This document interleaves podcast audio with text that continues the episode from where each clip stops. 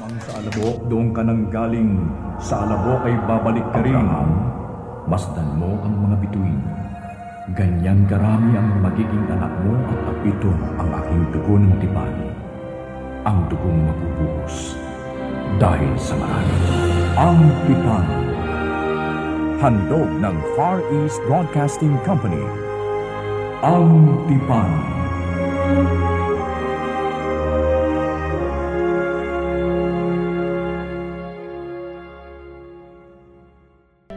Ang kasaysayan natin ay base sa pangangaral ni Hesus na inilathala sa Banal na Bibliya sa Aklat ni Lucas, Kabanata 6, mula sa mga talatang 46 hanggang 49.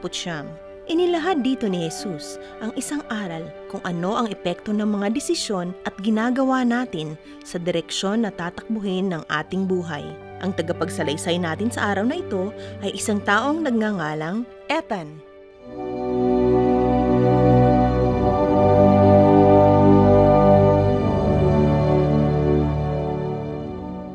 Ako si Ethan. Anak ako ng isang kontratista na nakapagpatayo ng maraming bahay at iba pang gusali. Itinuro niya sa akin ang lahat ng kanyang nalalaman. Naibigay niya ang lahat ng aming mga pangangailangan at puno ng pagmamahal at paggalang ang aming tahanan. Noong 24 na taong gulang ako, namatay ang aking ama sa isang aksidente. Kahit na nagdadalamhati pa rin ako noon, naiintindihan kong kailangan kong ihanda ang sarili ko na palitan ang ama ko sa kanyang negosyo upang matustusan ko ang mga pangangailangan ng aking asawang si Naomi at ang aking inang Nabalo. Hindi naging madali para sa akin na kumbinsihin ang kliyente ng aking ama, lalo na ang gobyernong Romano na ipaubaya sa akin ang pagtatapos ng proyektong naiwan ng aking ama.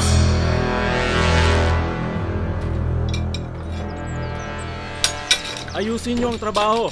Ayoko mapahiya sa amo nating Romano. Oo, Ethan. Hindi ka naman ipahihiya. Sige, tuloy ang trabaho. Kailangan matapos natin ang ipinagagawang kwartel na ito sa itinakda nilang panahon.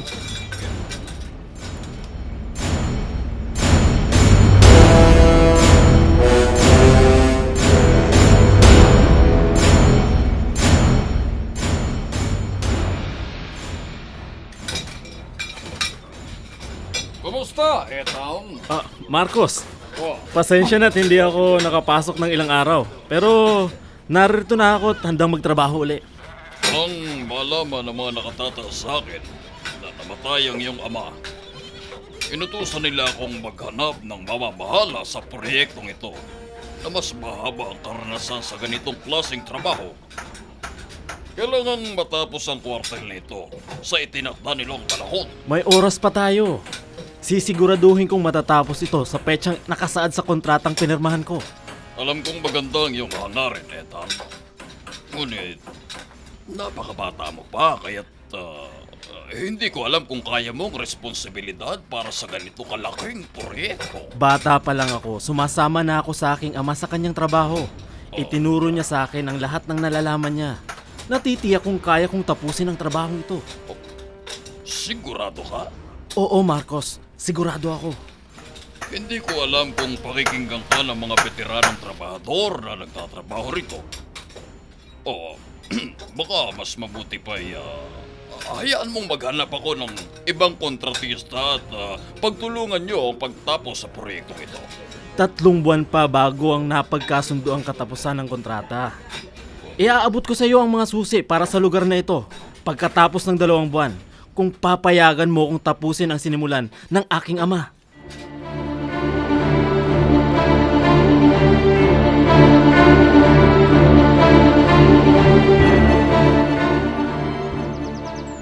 Mga kasama, naniniwala ang mga Romano na hindi natin matatapos gawin ang kwartel na ito.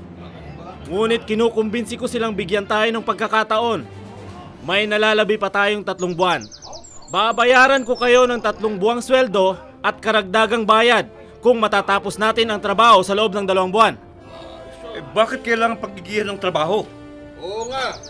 Total, para naman yan sa mga Romano eh. Huwag niyong isipin gagawin niyo ito para sa mga Romano. Gagawin niyo ito para kumita kayo ng pera para sa pamilya ninyo. 3 buwang sweldo para sa 2 buwan ng pagtatrabaho. Pwede na. Pwede ng 3 buwan. 3 buwang sweldo para sa 2 buwan na pagtatrabaho.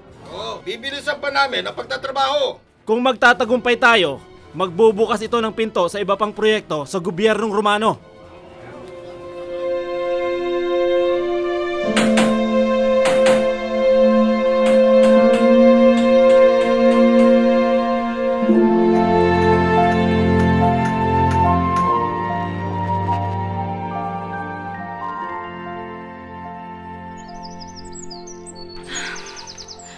Maganda ang pangalawang bahay na to na pinatayo mo dito sa may tabi ng lawa ng Galilea, Ethan.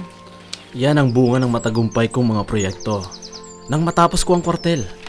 Sa paglipas ng mga taon, namayagpag ka palalo sa iyong negosyo. Kaya't nawalan ka na ng oras para sa amin ng mga anak mo.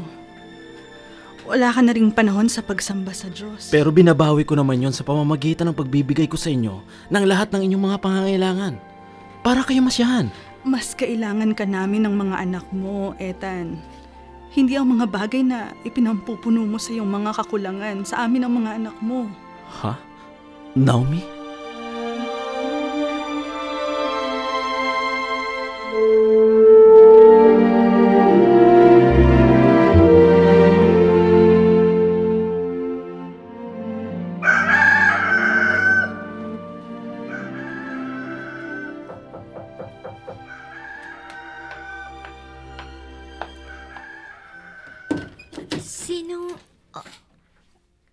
Marcos? Nice kong makausap ang iyong ama. Pumasok po kayo. Salamat. Anak, ipaghanda mo kami ng makakain. Opo, ama. Ethan. Maupo ka. Salamat. Ginulat mo ako. Akala ko sa Roma ka na nakatira ngayon. Doon nga ako nakatira. Ngunit, may mga kailangan akong asikasuhin kaya ako bumalik. At ano ang aking maipaglilingkod? Ang iyong haring Herod Antipas ay nagtatayo ng isang siyudad na maiahalin tulad sa Roma dahil nais niyang mapahanga si Cesar. Matatagpuan ito sa gawing hilaga ng Nazareth. Sa bayan ng Sepphoris, hindi ba? Mm-hmm. Nakapunta na ako roon, 2 linggo na ang nakakaraan. Alam mo, hindi natutuwa si na Cesar at Herod sa bagal ng trabahong nakukumpleto sa bagong siyudad. Nais nilang ikaw ang siyang tumapos ng proyekto at pinadala nila ako rito para himukin kang tanggapin ito. Ama, narito na po ang pinahanda niyong pagkain. Sige anak, ilapag mo na lang dyan. Salamat. Wala pong anuman, maiwan ko na po kayo. Kailan nila ako nais na magsimula? Kapag nakabalik ka na sa Roma. Sa Roma? Bakit ko kailangan pumunta roon? Etang, nais nilang makakita ka ng isang syudad sa Roma bago ka magsimula. Pakikipagkita ka sa mga arkitekto at mga taga-disenyo at pag-aaralan mo kung paano gawin ng mga Romano ang ganitong klaseng proyekto. Inaasahan nilang sasakay ka sa barko kasama ko sa aking pagbabalik sa Roma.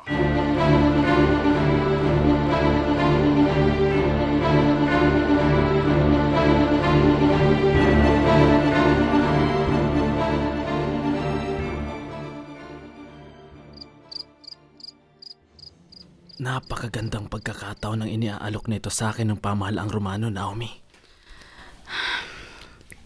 Parang wala nang mahalaga sa'yo kundi negosyo. Dalaga't binata ng ating mga anak. Hindi ka na umuwi sa araw ng pamamahinga upang sumama sa aming magsamba sa sinagoga. Kailangan nating kumita ng pera, Naomi. Sapat ang kinikita mo. Kaya't hindi mo kailangang magkumahog na kumita ng higit pa roon. Hindi natin kailangan ng 2 bahay. Ikaw ang kailangan ng pamilya mo. Kung ganon, sasama ang pamilya ko sa Roma. Magsimula na kayong mag-impake. Aalis tayo bago matapos ang linggong ito. Paano ang pista ng Pasko? Alam ng iyong mga anak na pupunta tayo sa Jerusalem. Hindi yun problema. Ipagdiriwang natin ang pista ng Pasko sa barko. Ngunit... Naomi, kung tatanggihan ko ang kontratang ito, mangangahulugan ito ng pagwawakas ng aking hanap buhay.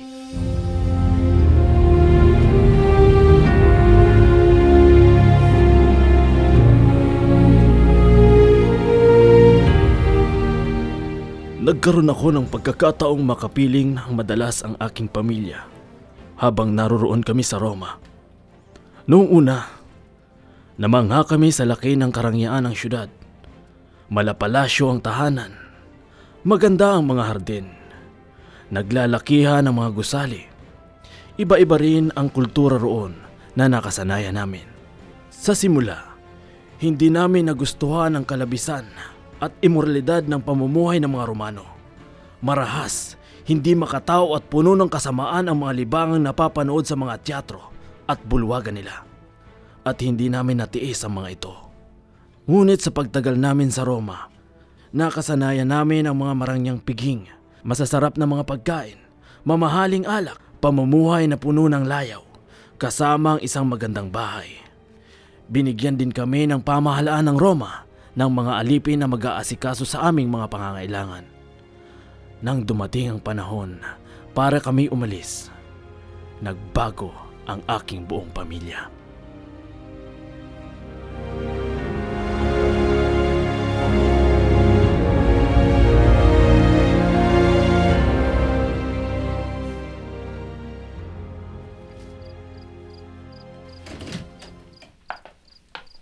Naomi? Tapos na ba ang trabaho mo para sa araw na ito? Higit pa roon. Pinapauwi na nila tayo. Kailangan ko nang bumalik upang tumulong sa mga ginagawa sa bayan ng Sepphoris. Ha? Hindi ako natutuwa. At ganun din marahil ang mga anak mo. Nagustuhan na namin ang buhay dito sa Roma. Ethan, kumbinsihin mo silang manatili pa tayo rito. Kahit ilang linggo pa. Wala tayong magagawa. Kailangan nating umalis tulad ng utos nila. Isasama ba natin ang naninilbihan sa atin dito? Hindi, Naomi. Hindi tayo magkakaroon ng mga alipin.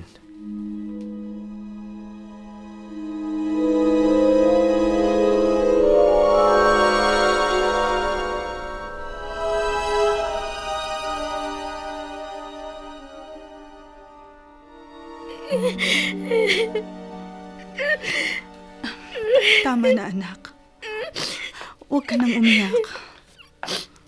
Bakit ka umiiyak, anak? Bumalik tayo sa Roma. Napaka-ordinaryong buhay ang binilikan natin dito sa ating bayan, Ama. Ano bang pinagsasabi mo dyan? Anak, imposible ang iniisip mo. Basta, ayoko rito. Mas gusto ko ang buhay natin doon sa Roma.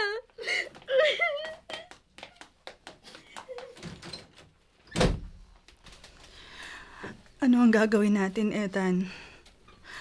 Nakasanayan na ng anak natin ang buhay sa Roma. Naomi, nais kong makita ka at ang mga anak mo na laging masaya. Kaya nagpatayo ako ng bahay sa Sepphoris na maihahalin tulad sa natirhan natin sa Roma. Ha? Oh, Ethan! Napakasaya ko!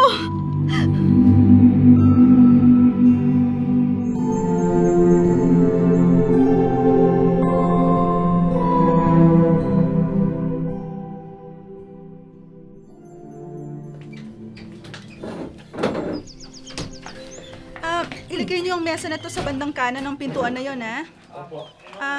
Ito, ang laman ng kahon na yan ay para sa komedor. Ingatan nyo ang kahon na yan, ha? Salamin ang laman yan. Opo. O sige, kilos kayo. O, dito na yan, ha? O, dandaan lang. Naomi? Ingat. Saan mo nabili ang magagandang muebles na yan? Ang karamihan sa mga yan ay binili ko sa Cesaria. Tingnan mo ang salamin na ito na galing pa sa Grego. Maganda. At ito, tingnan mo ang mesa na to. Napakaganda, hindi ba? Oo nga. Kahanga-hanga ang karpenterong gumawa niyan. Gawa yan ng isang karpentero sa Nazareth. Siya nga? Oo. Sumama ka sa akin sa susunod kong pagluwas sa Nazareth. Sigurado akong mamamangha ka sa mga gawa ng lalaking to. Sige. Sige, Naomi. Sasamahan kita.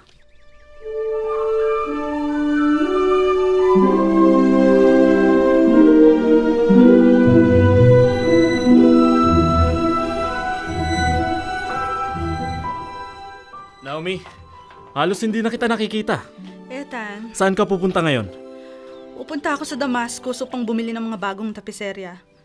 Bakit? Dahil kapag umuwi ako, Wala akong nadadatnan dito sa bahay kundi ang mga utusan. Wala din ang mga anak natin. Akala ko ba'y gusto mong tumigil na ako sa paglalakbay para maging tunay na tayong pamilya? Ikaw pa ngayon ang nagsalita tungkol sa pananatili rito sa bahay para maging tunay tayong pamilya? Pagkatapos ng maraming taong lagi kang wala? At hanggang ngayon, wala kang oras sa amin. Naomi! Kung tunay kang nag-aalala para sa ating mga anak, hanapin mo sila. Alawin mo sila. Pero bago mo magawa yon, baka kailangang magpakilala ka muna sa kanila. Naomi? Sige, sa 1 buwan na tayo mag-usap. Sa pagbabalik ko. Sandali! Naomi! Mag-usap muna tayo! Naomi! Kahit saang dako ko ibaling ang aking paningin, puno ng mamahaling gamit ang bahay na ito. Paano nangyari ng aking kagustuhan na maging mapagmahal at responsabling padre de pamilya ang naging daan para masira ang aking pamilya? Nangyari ba ito dahil nilamon ako ng ambisyon at kasakiman? Naging mahalaga ba sa akin ang mga pag-aari at posisyon kaysa sa aking pananalig at pamilya? Kung hindi ko matatagpuan ang kasagutan sa lalong madaling panahon, ay baka tuluyan ang mawala silang lahat sa akin. Baka mawala silang lahat.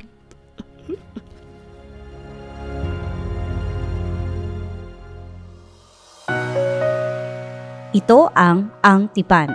Abangan bukas para sa pagtatapos ng tampok na kwentong hango mula sa kabanata. Sa ganito ring oras, dito lamang sa 702 DZAS FEBC Radio TV.